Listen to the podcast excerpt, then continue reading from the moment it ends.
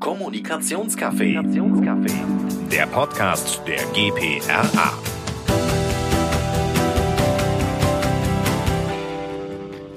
Hallo zusammen, herzlich willkommen äh, im Kommunikationscafé. Mein Name ist Christiane Schulz und ich bin Präsidentin der GPRA. Und ich freue mich ganz besonders, dass ich heute Veit Mattor bei mir habe. Hallo Veit. Hallo Christiane. Du bist äh, Gründer und auch Eigentümer von Sympra in Stuttgart und äh, wir wollen uns heute über das Thema Transforming Communication unterhalten. Mhm. Und ja, mich würde jetzt mal interessieren, was verstehst du denn genau darunter? Ich habe so ein bisschen äh, rausgehört, äh, dass es vor allem auch darum geht, dass ihr euren Kunden hilft, die Kommunikation umzukrempeln. Mhm. Ich weiß nicht, ob ich das so richtig beschrieben habe. Wie würdest du das denn äh, bezeichnen? Ja, das ist ähm, äh, ganz gut eigentlich umschrieben.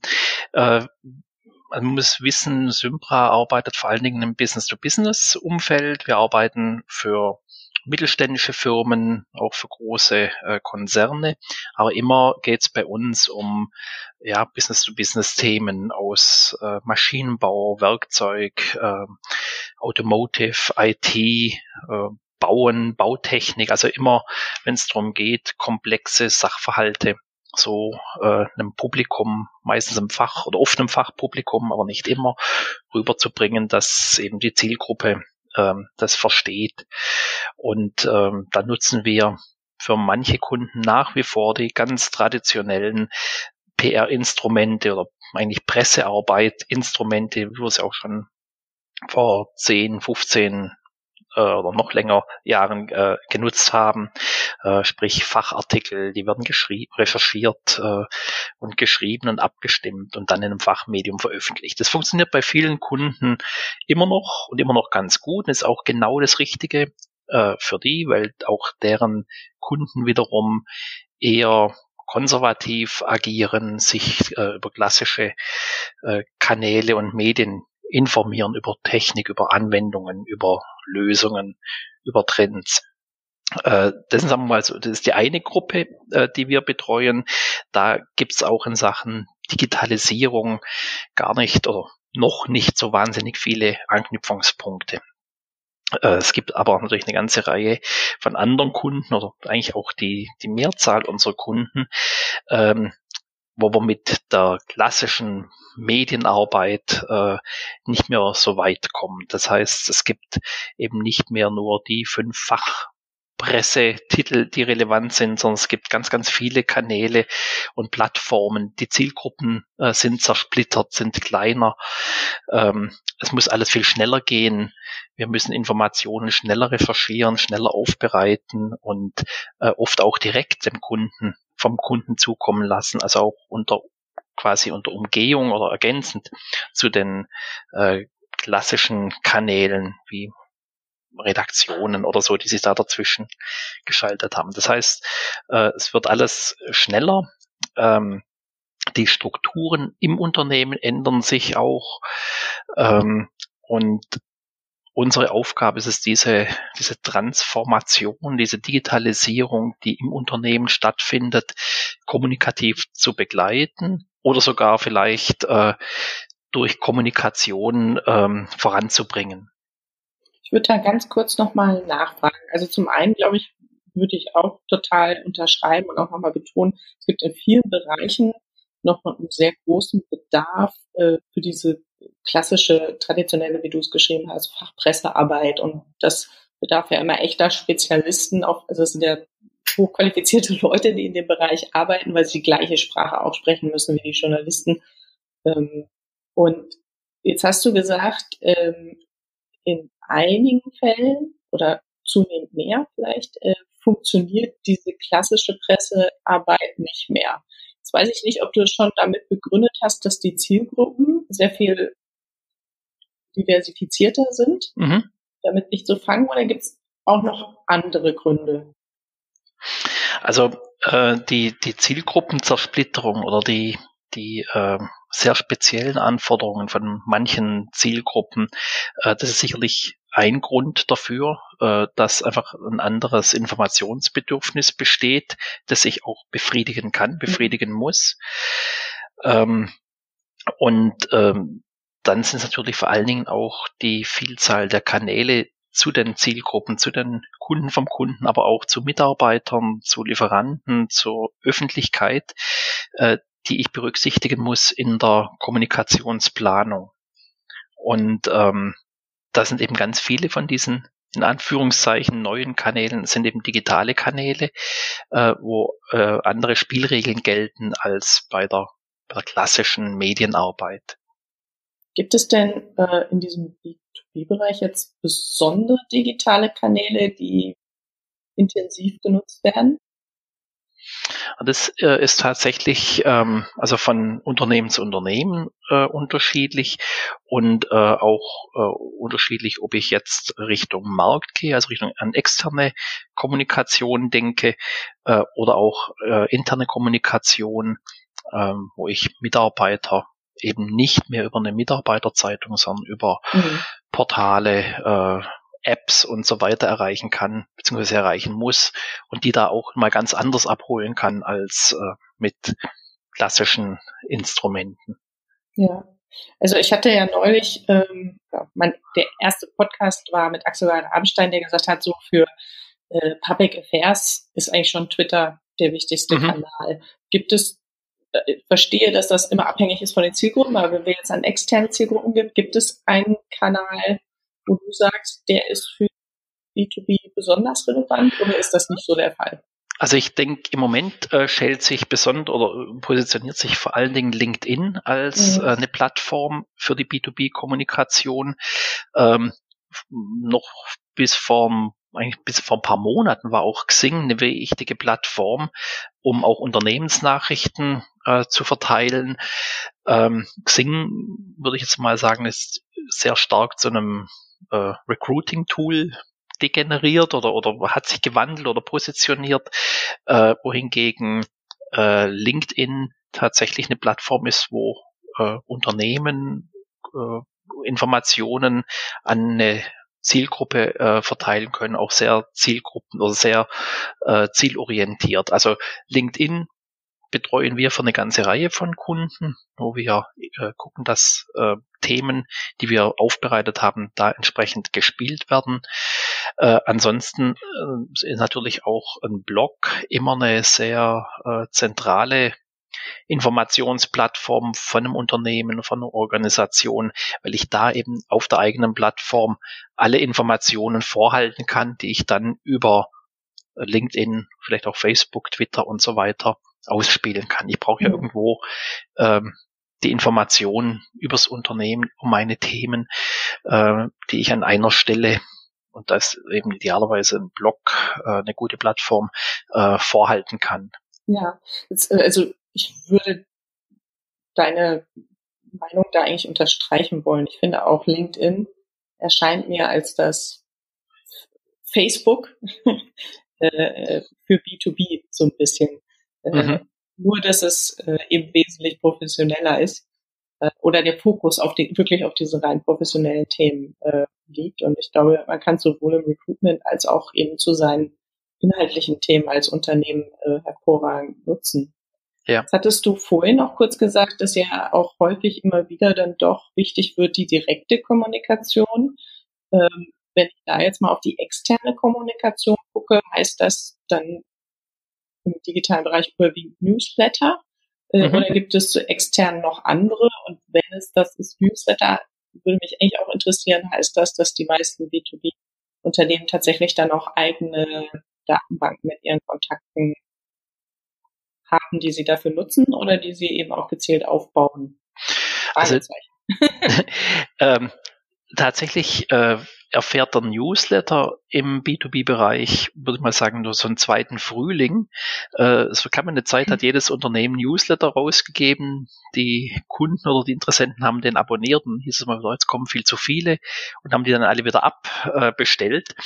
Äh, wir machen die Erfahrung, dass trotz LinkedIn und Facebook und den ganzen äh, sozialen Medien der Newsletter als äh, direkter Kanal an Bedeutung wieder gewinnt in, letzten, in letzter Zeit, weil äh, ich mich ja für ein Unternehmen und dessen Themen interessieren kann und dann ganz zielgerichtet Informationen über den über den äh, Kanal bekomme mhm. äh, und über den Newsletter äh, der sehr niederschwelliger, ähm, sehr niederschwelliges Format ist, auch nochmal zusätzliche Informationen anklicken kann und dann auf der Website lande oder auf anderen Plattformen.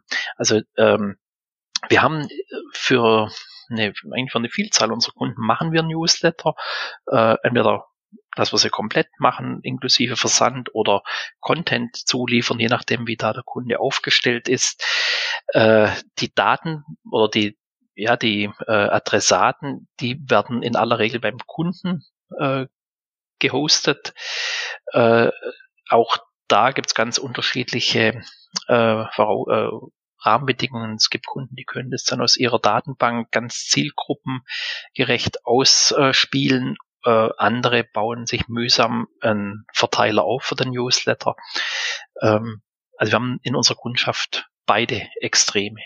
Hm. Ich glaube, vielleicht der zweite Frühling der Newsletter, würde ich jetzt mal als Hypothese reingeben, ist vielleicht auch nochmal gekommen, vielleicht sogar durch die DSGVO, weil dadurch das Datensammeln natürlich nochmal eine neue Qualität, eine bessere Qualität mhm. vielleicht auch gewonnen hat und die Leute äh, sehr viel ähm, ja, bewusster sagen, was sie haben wollen. Ja.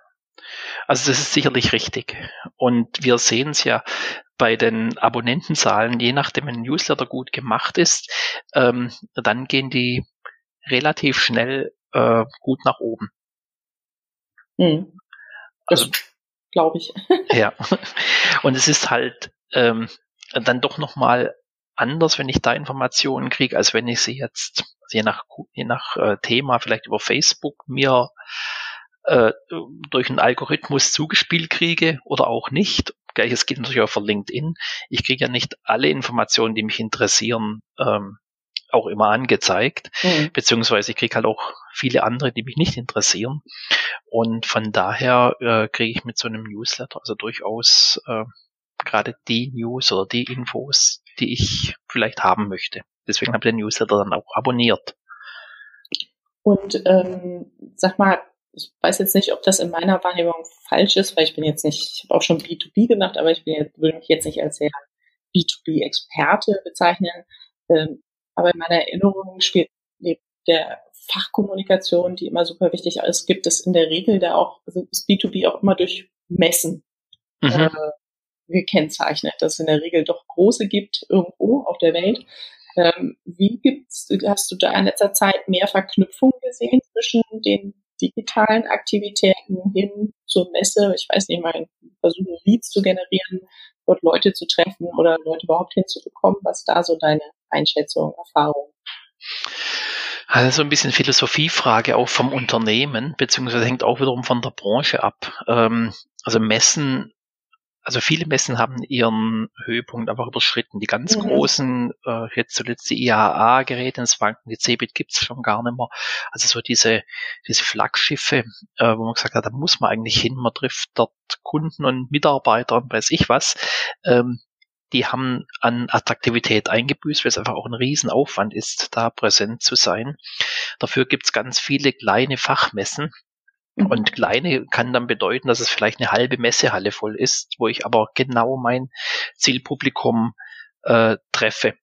Auch das natürlich immer mit hohen Kosten verbunden, was Unternehmen immer mehr scheuen. Also sie gehen dann mit Ministänden äh, auf so eine Messe, wenn überhaupt.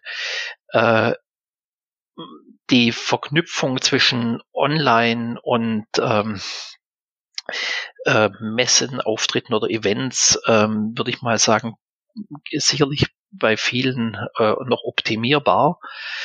Äh, für viele ähm, ist aber der, der Messeauftritt einfach nur noch so ein, ein man muss halt dabei sein oder macht vielleicht sogar eine, eine Hausmesse oder äh, hat noch einen Stand bei einem Kongress. Äh, viele unserer Kunden äh, für die ist das Thema Messe irgendwie gar nicht mehr so richtig relevant. Also die gehen dann lieber auf andere, nutzen andere Kommunikationsformate. Gibt es also, du hast jetzt gesagt, entweder kleinere Messen, Hausmessen, also dass man selber was macht, äh, stand auf Kongressen oder Speaker Opportunities. Gibt es äh, da sonst auch noch andere Trends, die du siehst, oder würdest du sagen, nee, ist tatsächlich so, wenn es eine Entwicklung gibt, dann ist das die, dass es mehr digitale Kommunikation gibt? Oder gibt es noch was anderes? Also ich, ich denke, digitale Kommunikation ist sicherlich das, in was die Unternehmen auch künftig mit am meisten investieren werden oder wo sie mhm. verstärkt draufsetzen äh, werden, weil einfach auch das Preis-Leistungsverhältnis jetzt im Vergleich zum Messen ähm, sicherlich ein, ein günstigeres ist. Messen, alles was mit Personal, mit, mit Reisen und so weiter verbunden ist, ist halt immer gleich äh, auch teuer. Mhm. Und ähm, daher äh, sind sicherlich viele Unternehmen dabei, ihre, ihre Kommunikation, ihre Marktkommunikation ähm, zu digitalisieren. Einfach ja. auch um, um im internationalen Bereich äh, auch neue Zielgruppen zu erreichen. Das ist natürlich mit einem Live-Auftritt irgendwo in einem, in einem äh, im Ausland äh, viel, viel teurer als äh, über digitale Kanäle. Hm. Jetzt ähm, das Thema ist ja eben auch Transformation, also die Kommunikation verändert sich. Ähm, wie viel Prozent würdest du sagen, aus deiner Erfahrung macht er noch so traditionell eher die Kommunikation und wie viel ist schon eigentlich auf dem Weg? Also moderneren Kommunikationsmix ja. einzusetzen. Also wir haben Kunden, für die arbeiten wir praktisch nur digital. Die haben mhm. eine weltweite Community. Wir arbeiten für eine Stiftung beispielsweise, die im Bereich Entwicklungszusammenarbeit tätig ist. Da geht's eigentlich gar nicht anders als über digitale Kanäle. Da hat Pressearbeit, äh, da kommst du nicht weit. Also wenn ich im Prinzip eine Community habe, die auf der ganzen Welt sitzt, dann geht's nur digital. Das ist einmal das eine Extrem. Das andere, was ich auch vorhin schon erwähnt habe, äh, Hersteller von Intralogistiksystemen.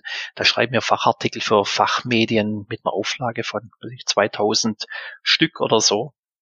Äh, da dagegen, dazwischen bewegen wir uns. Würde mal sagen, traditionell vielleicht ein Drittel, mhm. äh, digital auch ein Drittel und ein Drittel ähm, Beratung ähm, und ja, so, so, so Mischformen.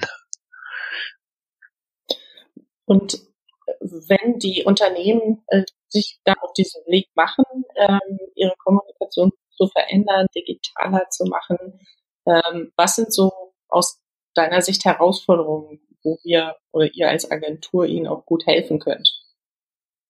Also wir haben ähm, wir haben für uns als, als Motto äh, Transforming Communication. Das heißt, ähm, die die Kommunikation verändert sich, wird digitaler und wir haben da so verschiedene Ebenen, äh, wo wir das anwenden im, beim, und beim Kunden.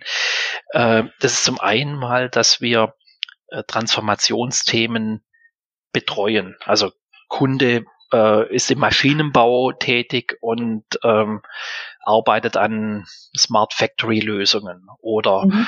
ähm, äh, IoT-Lösungen der Telekommunikation. Das sind einfach Themen, die sich automatisch durch unser, durch unsere Kunden ergeben, durch die Tätigkeiten oder die Aktivitäten, ähm, mit denen die sich beschäftigen. Das ist die eine Ebene, wo wir mit den Themen zu tun haben. Das zweite ist, dass sich die Unternehmen selbst in einem Transformationsprozess befinden, ähm, stärker digitalisieren, ähm, Prozesse verändern, Organisationen ähm, sich ändern und äh, diesen Prozess oder dieses, diese Transformation begleiten wir durch Kommunikation. Das heißt, wir erklären den Mitarbeitern, warum irgendwas notwendig ist. Wir zeigen neue Lösungen auf, die fürs Unternehmen relevant sein könnten. Das heißt, wir versuchen da ein Verständnis zu wecken äh, bei den Mitarbeitern, damit die diesen, diesen Change, diese Transformation auch äh, entsprechend mit tragen können, indem sie es eben verstehen, warum es notwendig ist, äh, warum sie künftig nur durch äh, Digitalisierung auch weiterhin wettbewerbsfähig sind. Mhm. Das dritte ist, dass wir ähm, neue Kommunikationstools anwenden können, die es früher so auch nicht gab. Das können zum Beispiel Apps sein für die interne Kommunikation ähm, oder digitale Plattformen für die externe Kommunikation, also die Dinge, die wir vorhin schon äh, diskutiert hatten. Äh, wo wir einfach gucken müssen, auch wir als Agentur, was gibt's, was ist angesagt, was sind Plattformen, die genutzt werden oder Plattformen, die das Potenzial haben, sich in einem Unternehmen durchzusetzen. Äh, das mal also sozusagen auf der technischen Ebene. Und ähm, das vierte ist, dass wir auch natürlich unsere internen Strukturen in der Agentur entsprechend ähm, verändern müssen, uns anpassen müssen an Strukturen im Markt, an Strukturen bei Unternehmen. Jetzt haben wir den Vorteil als ähm, Agentur mit, mit 20 Mitarbeitern, dass wir ähm, schon immer eigentlich relativ agil arbeiten können. Wir haben da keine großen Units und so weiter, sondern wir sind da wir, wir stellen unsere, unsere Kundenbetreuungsteams so zusammen, ähm, wie es halt gerade passt, sage ich mal, ähm, und haben da keine, keine internen Unternehmensgrenzen. Äh, aber auch wir müssen natürlich gucken, dass wir da Schritt halten, dass auch wir ähm, neue Arbeitsweisen in der Agentur implementieren, um A, äh, produktiv und effizienter zu werden, aber um B, auch dem Kunden ähm, da quasi ein Vorbild sein zu können oder auch aus eigenen Erfahrungen raus äh, den Kunden beraten zu können. Hm. Ja, also ich glaube, es ist ja immer so, äh, dass es natürlich auch einfacher ist, äh, jemanden mitzunehmen beim Thema, wenn man es selber durchlebt hat. Ne? Mhm. Ähm, ich, ich glaube, wenn ich mich richtig erinnere, äh, berichtet ihr auch immer wieder in eurem Blog ähm, zum Beispiel auch darüber, ähm, was ihr da so ausprobiert hat oder ja. äh, gerade einen Workshop zu gemacht habt. Ja, genau. Also wir haben also so als ein Beispiel äh, eine Kollegin von uns, die hat sich sehr tief in das Thema Design Thinking eingearbeitet. Mhm. Und äh, das ist auch was, was wir unseren Kunden in Seminaren und Workshops anbieten. Aber es muss natürlich erst selber mal auch äh, getestet haben. Und wir haben beispielsweise unser Meeting-Format durch Design Thinking optimiert. Wir hatten früher immer einmal äh, am Mittwochmorgen 25 Jahre lang Mittwochmorgen um neun hat man sich getroffen, Terminkalender durchgeackert und äh, Blick zurück gemacht, was die Woche davor passiert ist. Ähm, war okay, aber es war halt auch nur okay. Äh, und irgendwie hat da so ein bisschen äh, auch die, die Mitarbeit der Kollegen gefehlt und wir haben dann einen Design Thinking Prozess durchlaufen mit dem Ziel, dieses äh, Meeting Format zu optimieren. Und es ist uns gelungen. Ähm, wir haben das, wir haben unser Meeting verkürzt, wir haben es angereichert durch mehr Informationen. Es gibt noch ein paar so so Zusatzaspekte, wo man sich dann mit einem Kollegen einmal die Woche auf einen Kaffee treffen muss, dem, wenn man es zugelost bekommt. Äh, und alle machen mitten, finden es gut. Und das ist natürlich mhm. die, das Wichtige. Und es kam tatsächlich durch diesen Prozess, ähm, ja, wie, wie geht man ein Problem an mit neuartigen Methoden, äh, hat es bei uns geklappt. Wir haben das in der Zwischenzeit noch für ein paar andere äh, interne Themen genutzt und äh, wissen, wie es geht, wissen auch die Schwierigkeiten, die man hat äh, in der Umsetzung, aber können es dann eben auch den Kunden glaubwürdiger anbieten, als wenn man es nur irgendwie mal in einem Seminar selber lernt hat. Ja. Und ich glaube, gerade sowas wie Design Thinking ist ja auch, finde ich, äh, glaube ich, gut geeignet. Weil meine Erfahrung ist manchmal, heutzutage hat man ein Problem, aber man hat noch immer nicht mehr so genau wie früher, äh, glaube ich schon im Kopf, wie kann man es wirklich lösen, weil mhm. die komplexer geworden sind. Vielleicht auch, weil es viel mehr Möglichkeiten gibt für Lösungswege. ja. Äh, und ich glaube, äh, da ist natürlich äh, so ein Format äh, hervorragend, um gemeinsam etwas zu arbeiten. Und der Vorteil ist halt immer auch, wenn man etwas gemeinsam erarbeitet, dass man immer schon das Buy-in hat. Ne? Ja. Also man, man hat es ja gemeinsam äh, entwickelt. Insofern ähm, glaube ich, sind solche ähm, Tools, sage ich mal, wie, wie Design Thinking oder andere Workshops da immer sehr effektiv, um eben auch Themen, die rund um die Veränderung äh, ja. finden, gemeinsam zu bearbeiten. Also ist absolut richtig. Und ähm, wenn ich vorhin das mir nach der nach unseren Umsatzanteilen oder, oder Aufgabenanteilen äh, gefragt und ähm, ich habe vorhin gesagt, wir haben so ein Drittel Beratung und da gehören genau solche Sachen dazu.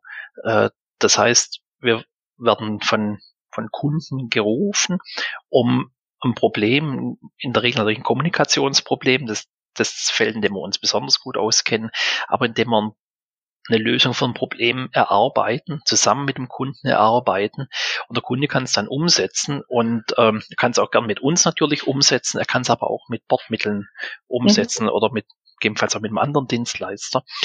Äh, aber also der, der Aspekt ähm, oder diese Aufgaben, die haben bei uns in den letzten einmal zwei, drei Jahren sehr stark zugenommen, wo wir dann einfach auch eine Art Coach oder Trainer sind, um gemeinsam mit dem Kunden dessen Kommunikation zu optimieren.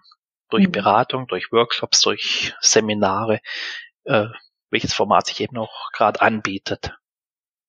Ich finde, ich glaube, das ist ein Trend, würde ich jetzt mal behaupten, würde ich mich jetzt mal weit als Präsidentin aus dem Fenster legen und sagen, den, äh, glaube ich, äh, viele unserer Agenturen sehen, dass äh, der Beratungsanteil äh, zunimmt. Ähm, ich glaube vielleicht auch, weil wir äh, so eine breite und integrierte Sicht äh, auf die Kommunikation haben in der PR und äh, weil immer auch schon dieses Thema Veränderungskommunikation Teil war dessen, was wir mitgemacht haben. Also ja. früher ein bisschen unter interner Kommunikation, dann hieß es schon vielleicht Transformation oder Change-Kommunikation, dann, wenn ich es jetzt noch weiter mit Employee Engagement, also heute gibt es viele Begriffe, aber ich glaube, das ist eben was, was wir immer schon angeboten haben, was in unserem Kern liegt und mit dem wir halt heute vielen Unternehmen bei all diesen Veränderungen eben auch super helfen können. Das betrifft genauso B2B wie B2C. Ne? Ja, also sehe ich ganz genauso. Und ähm, wenn wir von Transforming Communication sprechen, ähm, dann ist es sagen wir mal noch so eine Stufe über dem, was man früher als Change-Kommunikation äh, bezeichnet hat. Also sehen wir es zumindest. Bei der Change-Kommunikation hattest du immer so einen Zustand A von einem okay. Unternehmen, den du zum Zustand B äh, bringen musstest. Also mhm. Also zwei Firmen müssen ihre Kultur irgendwie zusammenbringen äh, oder eine neue Technologie eingeführt werden. Und das war immer so ein Prozess, der hat einen Anfang und ein Ende. Und mhm. ähm, das haben wir heute nicht mehr, sondern das ist immer so, so ein immerwährender Change und deswegen haben wir das als, also wir bezeichnen das Transforming ähm, oder als Transformationsprozess. Äh, ich habe diesen Endeprozess nicht mehr. Mhm. Wenn ich äh, am vermeintlichen Ende angelangt bin, dann kommt schon wieder das nächste. Und äh, das ist was, was auch die Mitarbeiter im Unternehmen natürlich äh, verunsichert, weil man ja irgendwie gar nicht mehr so ein richtiges Ziel hat, was man da mal erreicht hat und sich dann auch mal ausruhen kann. Nee, es kommt schon wieder der nächste Trend, nächste Organisation ähm, äh, und so weiter. Und da ähm, die Mitarbeiter mitzunehmen, ihnen zu erläutern, zu erklären, warum es Sinn macht oder warum das Unternehmen eine bestimmte strategische Richtung eingehen muss. Äh, das, denke ich, ist eine ganz wichtige Aufgabe, die die Kommunikation erfüllen kann und erfüllen muss ähm, über die nächsten Monate, Jahre äh, hinaus. Wir haben, wir werden diese Veränderung immer wieder haben äh, und es wird kein Ende nehmen und es geht schneller und es ist vielfältiger und auch mit mehr Unsicherheit verbunden. Ja, also ich habe äh, ja auch gerade einen Podcast mit Johanna Hille gemacht zum Thema ähm, Rolle von Kommunikation bei Transformation. Und ich weiß nicht, ob ich es da gesagt habe, ist auf jeden Fall auch einer der Sprüche, die ich immer gerne sage. Das Kontinuierliche heute ist ja der Wandel. Ne? Ja. Und das ist eigentlich das, äh, wer hofft, dass äh, auch im B2B äh, die Dinge sich nicht groß verändert, äh, der ist, glaube ich, äh, irgendwie aus der Zeit gefallen. Ja. Weil, äh, die Kommunikationsinstrumente verändern sich weiter, äh, die Art, wie wir kommunizieren, äh, verändert sich weiter, äh, genauso wie die Transformationsthemen, von denen du ja auch vorhin gesprochen hast, ähm, ständig neue dazukommen. Also mhm. ähm, das ist tatsächlich so, äh, das hört nicht auf. Äh, und deshalb glaube ich auch, dass, äh, sage ich jetzt einfach mal, die B2B-Unternehmen vielleicht dieses eine Drittel, das jetzt noch so auch stark auf Pressearbeit sitzt, schon auch äh, sich dringend überlegen muss, wie sie im digitalen oder ja Social Media Zeitalter äh, da auch zukünftig relevant bleiben. Ja, also sehe ich ganz genauso. Und ähm, auch, auch die wird's äh, in Anführungszeichen erwischen. Also auch die müssen umdenken, die müssen sich überlegen, ähm, welche Kanäle die richtigen sind. Und auf der anderen Seite haben wir, haben wir auch die Medien, also die, die Zeitschriften oder die Plattformbetreiber, äh, denen es ja, also die ihre rosigen Zeiten auch hinter sich haben, ja. weil einfach äh, Anzeigenerlöse und so weiter wegbrechen. Das heißt, äh, über kurz oder lang, hoffentlich lang, aber äh, auch das ist irgendwo eine äh, ne, ne Basis, auf die man sich nicht mehr hundertprozentig verlassen kann. Fachmedien äh, sterben, das äh, läuft ja schon seit ein paar Jahren, äh, aber ich glaube, dass dieser Prozess sich oder beschleunigen wird leider.